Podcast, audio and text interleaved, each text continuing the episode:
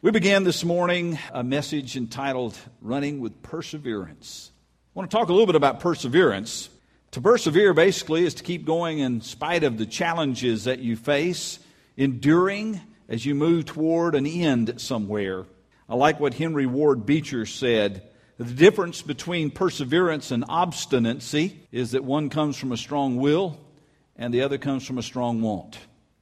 Perseverance comes from a strong will. It's not just stubbornness, but it's kind of similar to stubbornness. This is my definition. If you want to know my definition of perseverance, perseverance is stubbornness towards a positive end. It is an unrelenting will to keep moving toward a goal despite the obstacles that are in the way. That's what perseverance is. And we want to consider that this morning because perseverance is part of our Christian lives. The Bible talks about it in many, many places. I'd like to call your attention to the book of Hebrews, chapter 12. If you have your Bibles, I invite you to open them with me. Hebrews, chapter 12. We're going to look at the first three verses. We'll actually be coming back to this over the course of the next couple of weeks as we continue this series of messages. Hebrews, chapter 12. We'll look at verses 1 through 3. Therefore, since we are surrounded by such a great cloud of witnesses, let us throw off everything that hinders and the sin that so easily entangles, and let us run with perseverance the race marked out for us. Let us fix our eyes on Jesus, the author and perfecter of our faith, who, for the joy set before him, endured the cross, scorning its shame, and sat down at the right hand of the throne of God. Consider him who endured such opposition from sinful men, so that you will not grow weary and lose heart. Heavenly Father, we ask that you would open our hearts and minds, that you would open our lives to receive this word, so that we might be changed by it. In Jesus' name, amen. Please don't raise your hands, but have you ever started a diet? and then the first time you got really hungry, you quit? Have you ever started an exercise program? And then that first morning that uh, the weather wasn't just right, or your muscles ached a little bit, or you just wanted to sleep a little bit longer, you quit? Or have you ever started a home improvement project? Kind of got about halfway through and then lost interest and quit? Well, just in case you're wondering, those things aren't perseverance. In fact, they're the opposite of perseverance. Perseverance is keeping on, keeping on, even when things get difficult, in spite of the hardships. This morning, I want to give you a physical example of keeping on, keeping on, of perseverance in spite of the hardships. It'll actually come from the gentleman that I asked to serve alongside me as yoke fellow, Brock Miller, who just had his second triathlon yesterday. Told my friend of mine I was going to be speaking in front of you, and he said he may have to treat it like the Oscars and play the music if I talk too much. So, by all means, please do. I have always struggled with weight since, geez, I can't remember. I remember being in the lunchroom when I was a kid, and I'd be the one who'd have the peanut butter peanut butter sandwich and the banana, and I'd be trading it for the Chips Ahoy, the whole darn lunch for one Chips Ahoy. Um, but I always struggled. Um, just I would go on diets. You know, I made New Year's resolutions every year. It didn't work. I turned 40, said I'll do this. It didn't work. And seven months ago, um, the I guess your left, my right ugh, picture. That was at Talladega Motor Speedway. Um, so evidently I wasn't in church that day, so I apologize. Um, but um, a friend of mine who I coached wrestling with at Clark Central High School, him and I kind of made a pack. He had been running 5Ks, 10Ks, running triathlons, um, really in shape, real active guy. Um, I was not. Um, I began to start thinking about my health, um, watching people whose, whose lives were lost because of obesity. And I decided on November 1st, the first day of wrestling practice, I was going to start running. Um, the first day of practice, we run with a team, which is embarrassing enough. Um, but I ran six minutes. I felt like my heart was going to punch out of my chest. It was fluttering in such a way where I looked at my friend with love in my eyes and I said, If you do not know CPR, I'm going to kill you now. Well, we kept running. We kept running, we kept running, we kept running. And, you know, it, it takes a lot of encouragement from friends and family to do something like this. Um, and it doesn't matter if it's weight or if it's whatever obstacles in front of you. Jeremiah 6:21 says, "Therefore this is what the Lord says: I will put obstacles before this people. Parents and children alike will stumble over them. Neighbors and friends will perish." That's tough. I'll be honest with you, it was for my family, um, my buddy who I coach with, and my wrestling team. I don't think I'd be here. Um, I remember one day at practice, and it's a short story, and we're running. We do like a, they do the 25 minute run. It took me like a month and a half to get where I can get close to that, where I'd stumble for 25 minutes. And all of a sudden I was taking off, and I was feeling pretty good. And I passed our 140 pounder, and he, I never forget the look as I went by him. And of course, it's wrestling, so we get away with a little bit more than what a lot of coaches do. But as I went by him, I kind of tapped him on the back of the head in a loving sort of way. And, um, and I remember him saying, I can't really say the words in, in here, but it was something like, heck no. And all of a sudden, he took off, and the rest of the team took off. And um, this last year with this team that we didn't think was going to do too well, um, we ended up being top three in the area, top 15 in the state, with a bunch of kids that were only sophomores. So needless to say, we're kind of excited about last this upcoming year. Excuse me, I shouldn't. I should know mannerism. I teach every day, but I'm a little nervous talking in front of you. You know, y'all clap for us Yokes fellows, but if it wasn't for you people, I wouldn't be standing here. So, you know, I should be clapping for you. I didn't run a try yesterday. I, I, trust me that after my first try, I do not look this clean nor this happy. Um, I actually, I'm going to ask you, and I need a, some prayers from you. It's this upcoming Sunday, one week from today. I'm running um, over in Madison. Uh, it was last Friday. Um, Coach Stoudemire and myself, we rode the the bike course. Um, if you haven't ridden it before and you want to hear your hips try to shoot out the side of your body, go ride it because that's what it felt like for me. And I need some prayers on that. Um, you need to support each other as much as you need to focus on your goals because you can't do it by yourself. As an athlete and as a coach, I used to live off 1 Corinthians 9:24.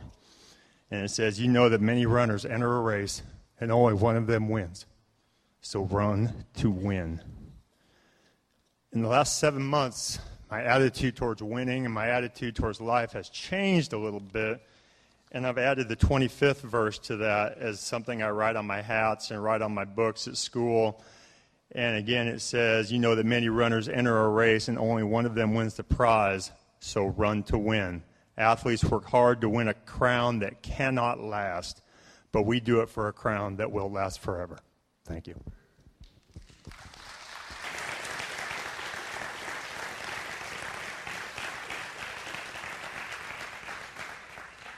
Thank you, Brock. The reason I wanted him to come and share is because he is an example, a physical example for us of perseverance. It was never easy for him.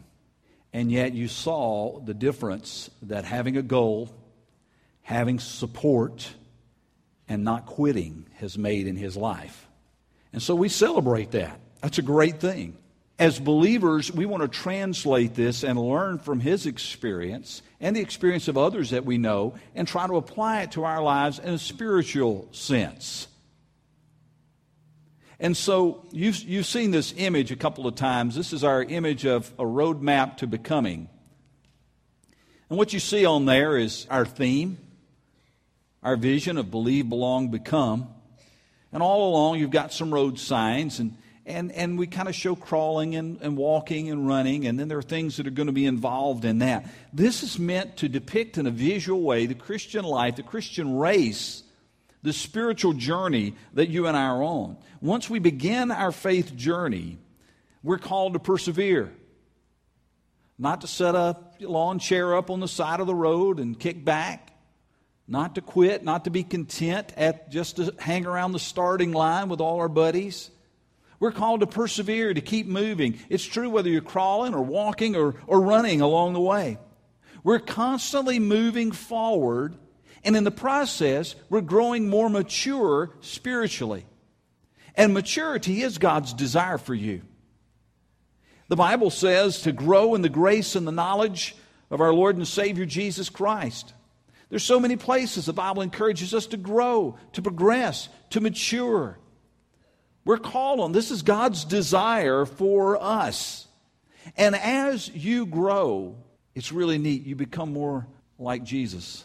It's like as you get closer to the finish line, you look m- much more like the one who's waiting for you at the finish line. We become to be more like Jesus in our attitudes and our, in our actions. Maturity is, is God's desire, but it's also a process. It's not something that happens immediately. Brock didn't wake up one morning and say, Hey, I think I'll run a triathlon, lace his shoes up, and go. It was a process to get where he was able to do that. The Apostle Paul tells us in Philippians 3 that it's a matter of pressing on, of straining toward the goal. Now, the call to persevere didn't come just from me.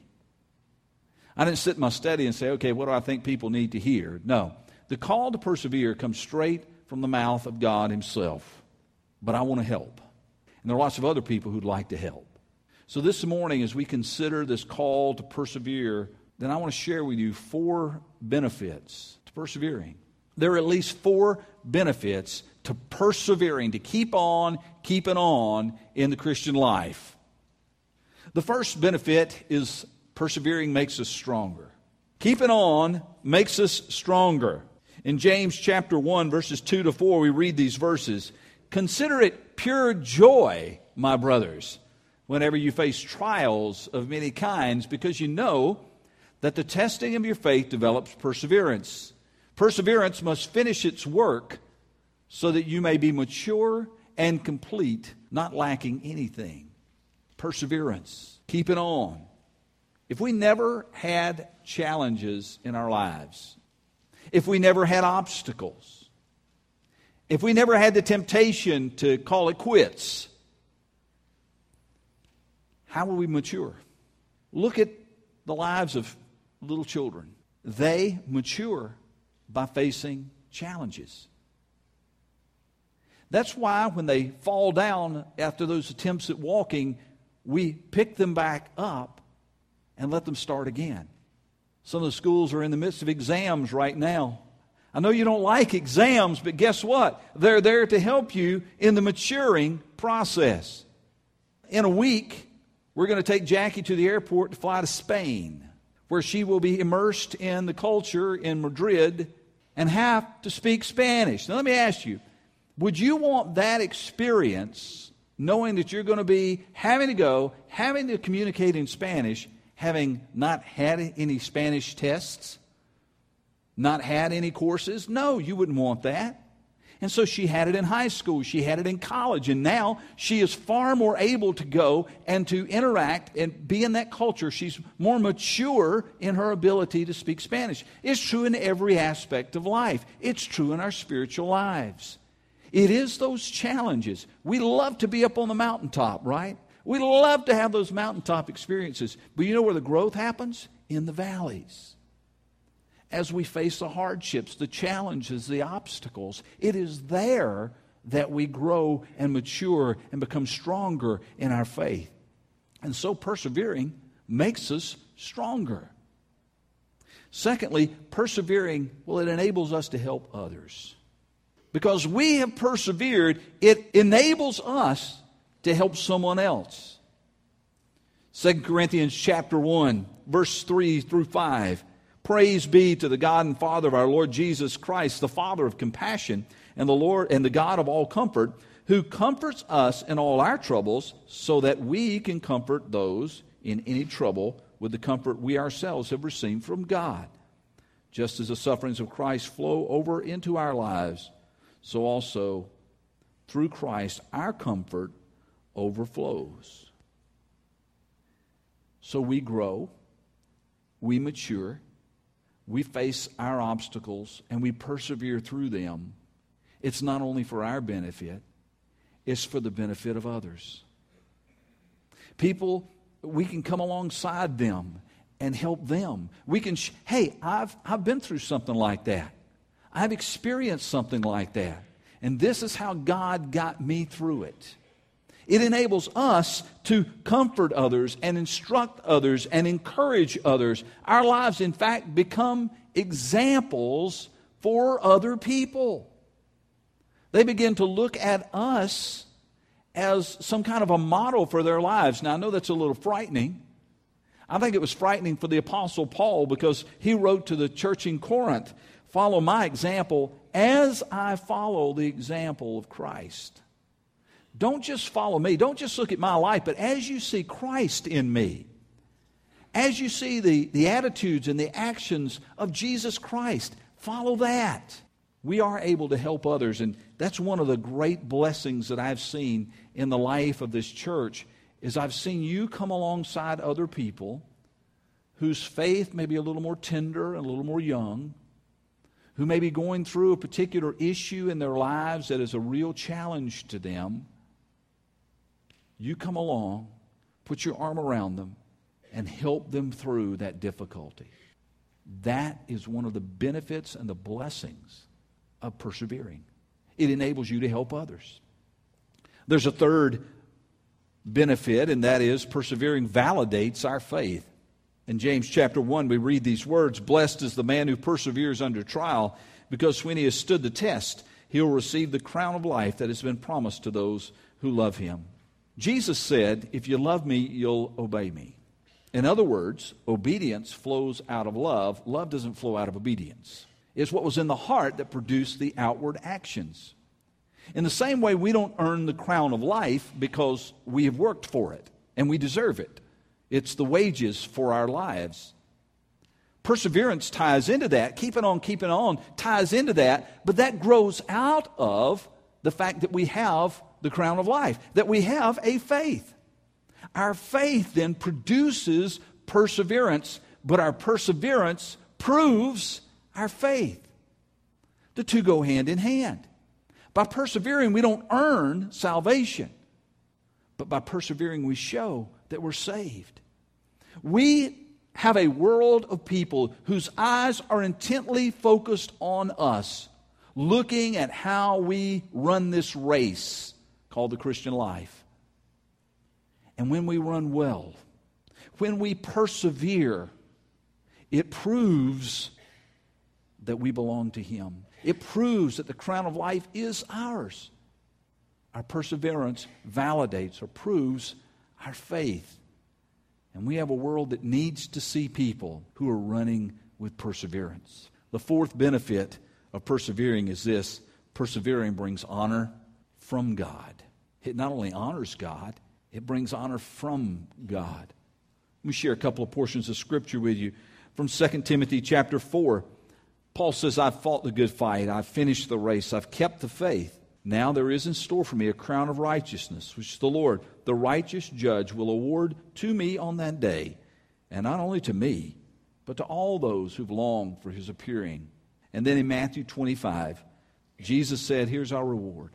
Well done, my good and faithful servant. You have been faithful with a few things. I'll put you in charge of many things. Come and share in your master's joy. Life, life can be hard. The race can be long and arduous. You will stumble. You will fall. You will know moments of sheer exhilaration and hours of sheer exhaustion. There'll be days when you'll want to quit. You'll wonder whether it's worth it. You'll look around and you'll see that the, the wicked are prospering and the righteous are suffering and there may even be times where you doubt your own faith. It is in these times that we're called to persevere, to keep on, to stubbornly move in a positive direction. It is in these times that perseverance is essential, that you refuse to give up and you refuse to give in, and you take that next step toward the goal. I want you to hear again I want you to hear again what the writer of Hebrews, what his call to us is. We read it a little earlier. Here it is again. Therefore, since we are surrounded by such a great cloud of witnesses, let us throw off everything that hinders and the sin that so easily entangles, and let us run with perseverance the race marked out for us. Let us fix our eyes on Jesus the author, the perfecter of our faith, who for the joy set before him endured the cross, scorning its shame, and sat down at the right hand of the throne of God. Consider him who endured such opposition from sinful men, so that you will not grow weary and lose heart. You will have doubts. You will have detractors, people who say you can't do it. And you'll have distractions. Distractions, both the sin that entangles, but also those other things in your lives that aren't necessarily bad, but just trying to get you off course. You'll have these things, but keep running. Keep moving forward. Don't quit because you know that persevering, and some of you are enduring quite a bit right now in your lives, but persevering will make you stronger and more mature spiritually. Keep moving because persevering is going to help you to at some point come alongside someone else and encourage them. Keep moving because persevering will show the world that your faith is real, that it's more than just talk. Keep moving because persevering will ultimately allow you to hear the words of God. Well done. Well done. Come and enter into my joy.